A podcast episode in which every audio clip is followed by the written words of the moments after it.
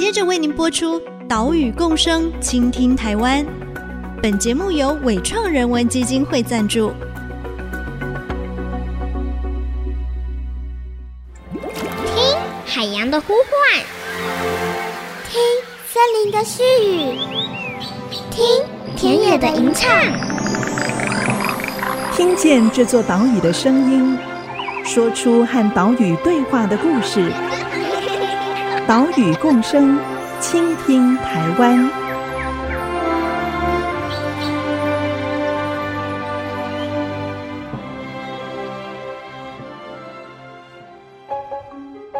倾听岛屿的声音，挖掘环境的故事。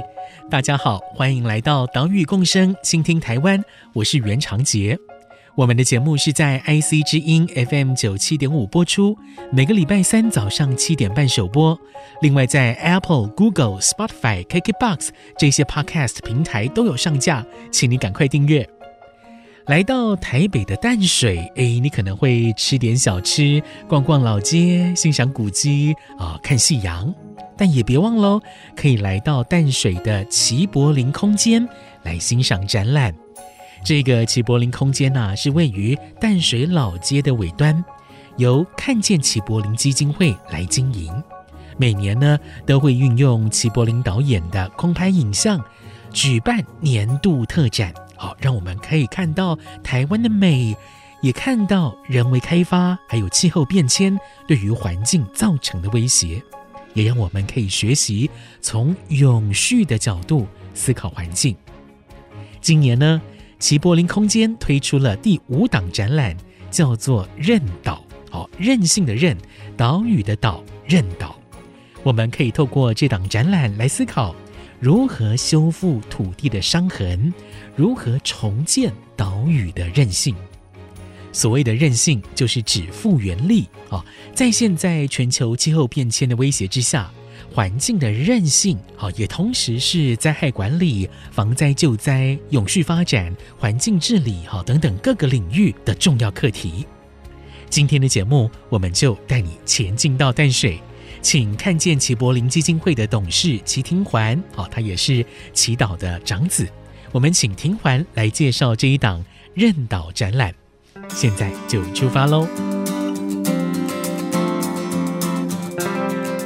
现在呢，我们再度的来到了齐柏林空间，现在在我身边的是看见齐柏林基金会的董事齐庭环。庭环好。主持人好，听众朋友大家好。这一次庭环要为我们介绍崭新的齐柏林空间的新档展览，叫做韧岛。我们节目先前也介绍过齐柏林空间的展览，我们看到齐柏林空间每年的展览主题都有一个聚焦的关注目标，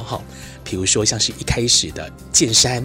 从山海，第3年是河城，到现在最新一档叫韧岛，关注岛屿。我们请庭环来谈谈这5年这样子从山河海城到岛屿这样的一个策展脉络有怎样的延续性，跟大家分享一下。其实一开始用山的话是因为父亲曾经说过，山是他拍摄台湾土地的一个起源，所以从山开始，那顺理成章的山，然后再是海到河，然后一路到人的城市。那其实对于第5档展览，我们当初讨论也讨论很多，就是我们不确定说到底要单纯以人文作为一个出发点，还是我们要从头开始，再从山开始一次。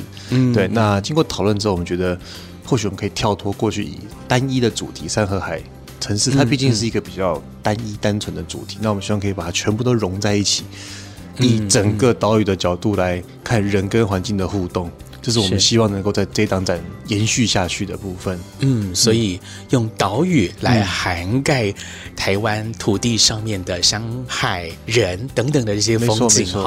而且特别用了一个字叫韧，韧性的韧，韧性的韧。对，为什么会特别用韧这个字来命名呢？感觉是不是要强调我们现在要关注韧性这件事情？对，其实我们在做这几档展下来，加上我相信各位，我举个例子好了，各位听众朋友应该会很有感觉，就是这几年来下雨的天数是变少，可是下大雨的日子是变多的，就是要么都不下，要么就是一次下很多很多，对对对，所以你会发现，即使连首善之都台北都会有面临到淹水的困境。这在我们10周年论坛的时候，有听到一位台北大学的老师跟我们做一个分享，他说，其实我们不应该想着如何把堤防盖得更高，应该想到的是能够接受下雨的时候稍微淹一下，稍微积一下。而不是完全的去防堵，因为这样是永远没有尽头的。那这次也给我们一个灵感，就是说，在面对极端的气候的情况下，有没有可能我们选择的是跟它相处？某方面来说，其实也没有所谓的天灾，应该说，因为我们在这个地方，所以我们才把这个地方的自然环境的变异视为是一个灾难。但对大自然来说，或许并不是这么一回事。对，所以我们在做这场展览的时候，我们是希望大家看到更多韧性。就土地它有它变动的方式啊，几千年来、几万年来的变动。人类也很厉害，人类可以在最高的山上种蔬菜，在最深的海里面养殖鱼类。那会不会有一个机会，是我们稍微的退让跟包容，并不是征服它才是最好的解放，是对退让并不是懦弱，而是一种和平共处的方式。是您刚刚说的是廖桂贤老师吗？没错没错没错，他一直强调韧性的这个概念哈。我们的城市需要韧性，经济活动当然也是需要这样的一个韧性哦。所以韧性对于这块岛屿来讲，或说这个地球来讲哦，在气候变迁的脉络底下是更为重要了。没错，今年展览呢，在视觉上或者说我们在这个感官体验上面有哪一些新的创意啊？是，那这一次因为刚才讲我们之前都是以单一的分类来做，所以这一次的等一下会看到的部分就会包含山河海都会出现，城市都会出现。那我们第一个主题区叫做岛屿的每日。现在我们已经来到了第一区了。没错，那我们用这样的方式是让大家看到人类在这个土地上生活的一个足迹，它有部落，也有大都市。也有像水泥厂等等。是。那接着下一个地方叫做发生的那一日。显而易见的，您可以看到是当土地发生灾变的时候，人类受到的影响，人类的活动足迹踏足到比较深入的地方的时候，一旦面临重大的灾变，那其实心里是会不舍，我们当然会不舍说同胞受到伤害，但也会很难过说在自然的环境中其实被破坏的也很严重。对，所以我们走到这一区，在我们的右手侧跟左手侧就有一个很鲜明的对比，对，我们右手边看到的是这个岛屿美丽的模样，没错，当然还有人为开发的这个模样，但是我们在左手边看到的是岛屿受到灾难哈，可能是我们人为遗弃垃圾，可能是因为这个台风所引起的土石流。对，像我最想最印象最深刻的应该是万大水库，因为前阵子我也刚好去合欢山。然后就经过有看到万大水库，就是真的我没有看过这么脏的水库，就是它被泥沙淤积得非常严重，还有旁边这个被泡在海水里的墓园，就几百年前他们应该祖先是选择希望有个福地，但是最终的结果却是因为当地的人们，可能是子孙，可能是外来的人，大量的抽取地下水，或是造成地层下陷，最后他们选择福地就变泡在水里面。这其实很让人难过的地方。是，对。那其实也不只是灾变会变动，人的每日也在变动。因为这张大鹏湾的科架，有对，可是科架现在去你什么都看不到，因为他决定把这地方变成一个风景区，所以不让你再养着鹅啊，这个科全部都不见了。是，所以我们的经济行为，我们的活动也在介入这个环境，影响着这个环境哈。是，那然后再来这个趋势，我们这次展览的一个特色就是我们更多的互动的体验。那这个叫扰动大地的我们，就是你可以看到这边有一个自然的样貌，你走上去之后。它会有所变动。这个投影不只是墙面，还有在地面上。对，在地面上也有。然后这都是可以用去触摸它的。然后再来下一个区，也是我们现在小朋友最喜欢的一个区域，就是岛屿的明日的部分。但我们要向前看齐嘛，我们要更积极的态度去面对，而不是说坏了就坏掉。对。那第一个部分是我们叫做翻翻墙，就是它可以展现出同一个地方在。比如说时间的不同啊，灾疫的前后，有921的前后，对，然后台风的前后的差异。是，再往这边走，我们有请到好几位我们的导读人，针对这些画面然后做一个更深入的讲解，包含刚才您说到的那个廖桂贤教授他也在其中这样。所以我们看到在展览的呈现上面运用了齐柏林导演先前空拍所累积下来的这样大量的素材。是的。然后最后一个地方就是所有的小朋友大朋友可以来体验，就是到岛屿修复术，就是我们可以点选一个受伤的地方、受伤的地景或是图案，然后你用手去把它涂抹，让它对是一个互动的东西。那小朋友应该其实我们现在目前遇到的小朋友都蛮喜欢这个。当你把画面都已经受灾的地方都涂满之后，它就会我们就显示它如果回归正常会是什么样子，回归原始的样貌可能是什么样态。哇哦，对，让你知道说这些地方它是可能，而且甚至曾经是一个这么美丽的地方。韧性已经在许多的学门当中成为显学像是心理学讲心理韧性，管理学探讨供应链的韧性，在城市规划也在谈韧性，希望城市对于灾害有比较高的承受力，而且在遭受冲击之后可以比较快的复原。另外在生态学的领域也在探讨韧性就是生态系统遭遇干扰甚至受创之后能够迅速自我修复的能力。透过齐柏林空间的韧岛这档展览，也希望我们可以看到岛屿的韧性，来思索如何拥有更强的复原力。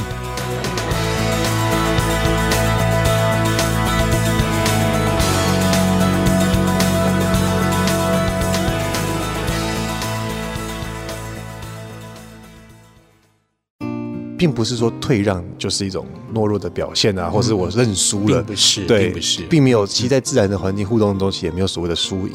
而是我们可以共好。IC 之音 FM 97.5， 欢迎回来，岛屿共生，倾听台湾，我是袁长杰。今天的节目带你来到淡水的齐柏林空间，欣赏最新一档的年度特展“韧岛”。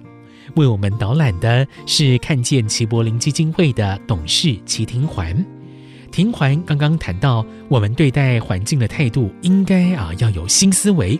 应该从过往以人为中心的角度我们要征服自然的考验，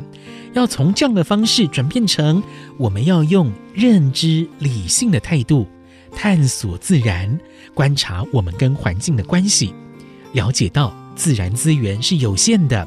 人类的科技也是有局限的，我们要用一种新的美学、新的伦理学来建立自己跟环境之间的关怀。我们接下来继续听这一段访谈。庭环，我很想知道你在这一次的韧岛展览当中，你最喜欢哪一幅照片或哪一个主题最能够感动你？其实我最喜欢的是就是岛屿上的明日这一块，对，因为第一个是说我们回顾过去的目的并不是就是沉湎在过去的不管是好还是坏，对，沉溺在过去，而是要更往前走。那在岛屿的明日我们可以看到人跟环境都有一种自我修复的能力，例如说林家花园，雾峰林家花园在地震之后经过15年的漫长整修恢复到原始的样貌，或者差不多的时间九九峰也是从它山上的草木都消失像土头一样，一直到它长回来在7-8成左右，对，都是经历过很漫长的时间，那也象征着人跟土地的一种和解的过程，对，并不是说退让就是一种懦弱的表现或是我认输了，并不是，并没有。其实在自然的环境互动的东西也没有所谓的输赢，而是我们可以共好，一起变得更好，这才是我认为对环境相处的态度。是，其实齐柏林空间透过这些展览，运用了齐导以前拍摄的这些大量的影片跟照片的素材，然后来规划这样一档又一档的展览，来告诉我们环境的重要性，还有我们人如何利用这个环境，如何跟这个环境包含生态来和谐的共处。在这样的齐柏林空间，从2019年我记得是世界地球日嘛，这样子一直办展。展到现在，也将近2024年，要将近5年的时间了，快5年的时间了。那你们有没有针对来访的这些朋友们做一些统计，来看看大家观赏这些展览的想法跟感受？那么目前看下来的话，我们4年下来累积的人数大概是8万多人哦。对，那平均1年2万多人。对，其实像例如说第一年或是像去年人就比较多啊，疫情那2年就特别少。对，没办法，对。所以如果没有遇到疫情，应该会更多了。那遇到疫情就人就少一点。对，那再来是我觉得我们很讶异的是，在之中啊，其实外国朋友不在少数。我觉得或许是因为淡水本来就是一个就观光景点这样，对，所以有像香港人啊，像欧美的人，我遇到最远的有从欧洲或是从南美来的朋友。哇哦，对，那他们看了也是觉得很惊讶，就说哇，这些地方怎么都没看过，是对他们完全不认识的台湾，完全不认识的一面。对，那甚至有些外国的朋友还会找到说，哎，这跟我家很像，我们那个国家也有类似的山、类似的地形。那我觉得他们唯一的共同的点都是，他们都很惊叹说，哎，台湾这么小一个岛屿上，就有这么多样貌各自不同、丰富的地景，是很不容易，真的很不容易。是，所以我们可以这样说哦，齐柏林空间持续用这样的展览形式跟民众对话，或是环境教育，其实是很有价值的哈。是，而且甚至像主管机关也会看到我们的付出，因为齐柏林空间也是行政院环保署认证的环境教育场域，是，就是如果他一个企业他需要一些环境教育的时数或是课程，他就选择来这边做游览、做观看这样。那我们有非常多很厉害的志工朋友，对，帮我们做导览。对，我们志工做导览是需要经过有考试要考核，那他们也都很顺利的通过，很厉害，非常厉害。是，还要受训，还要考核，是不容易哦。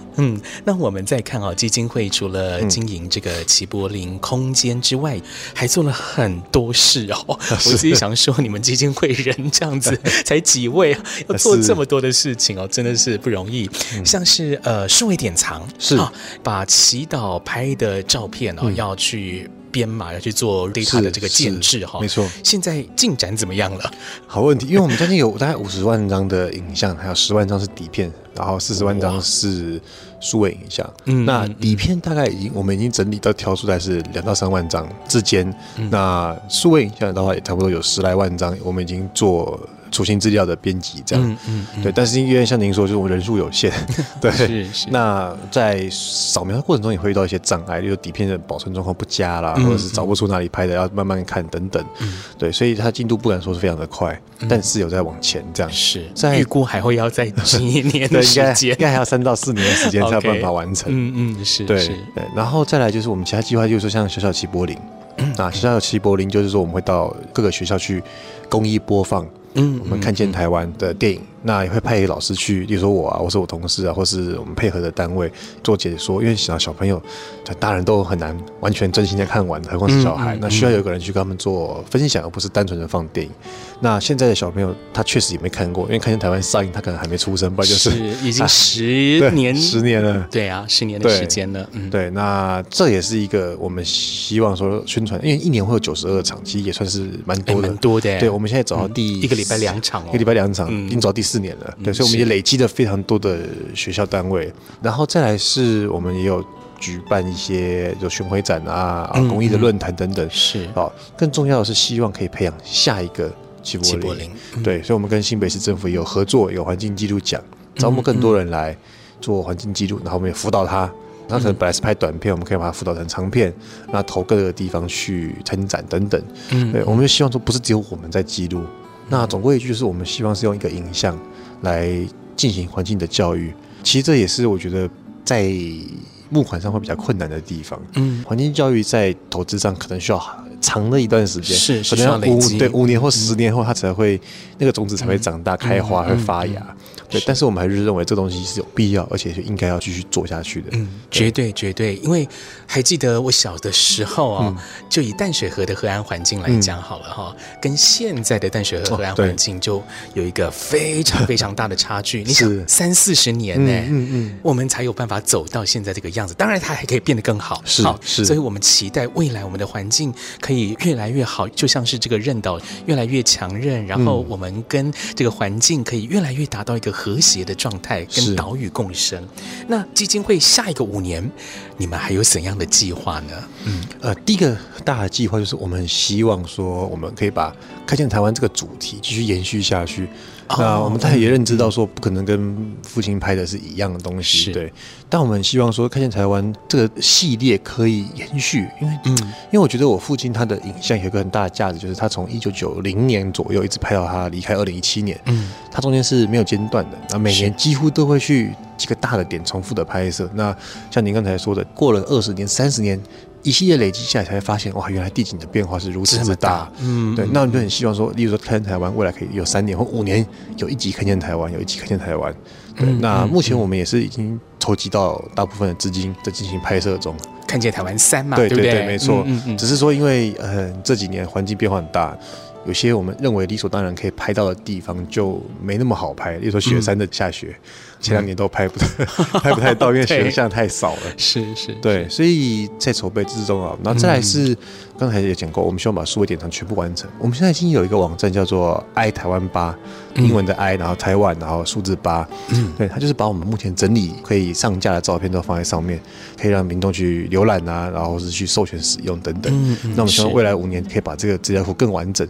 因为放诸台湾好像也没有哪个民间单位在做线上的影像资料库这件事情。再来是我们也希望扩展到更多学校去，不管是放电影啊，或是做合作参观，去影响更多的人。对，因为我们之前跟全家合作有一个所谓5年1万名学童，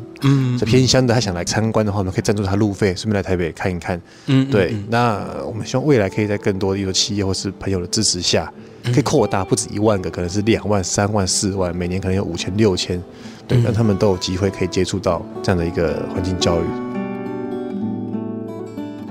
走过第一个5年，看见齐柏林基金会蹲好马步，而且迈出了环境记录传承的脚步。期待下一个5年，基金会持续把祈祷所留下的各种影像资产继续进行修复编码。而且呢，透过课程、展览，更多的形式，让祈祷对台湾的这份爱可以影响更多人。也期待看见台湾系列纪录片之后可以顺利的问世，让我们继续看见台湾，也看见改变的机会与希望。岛屿共生，倾听台湾，我们下礼拜再会，拜拜。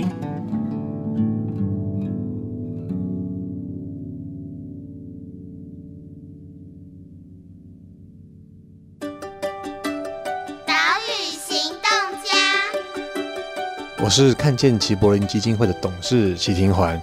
我希望大家跟我一样能够善用循环杯、环保杯。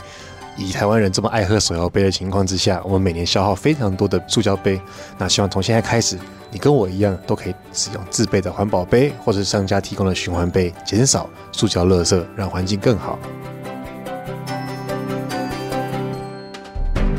本节目由伟创人文基金会赞助播出。